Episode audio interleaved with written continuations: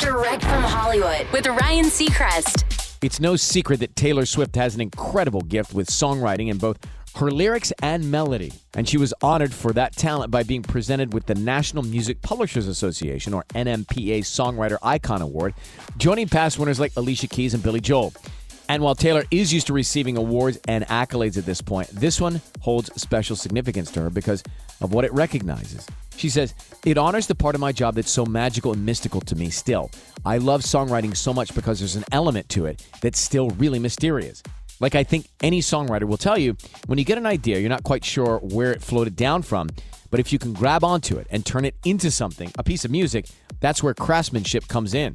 That's where you have the opportunity to learn and to nurture that craft. Taylor adds that's why she shares the award with all the teachers and collaborators in her past who have passed down their knowledge of songwriting to her.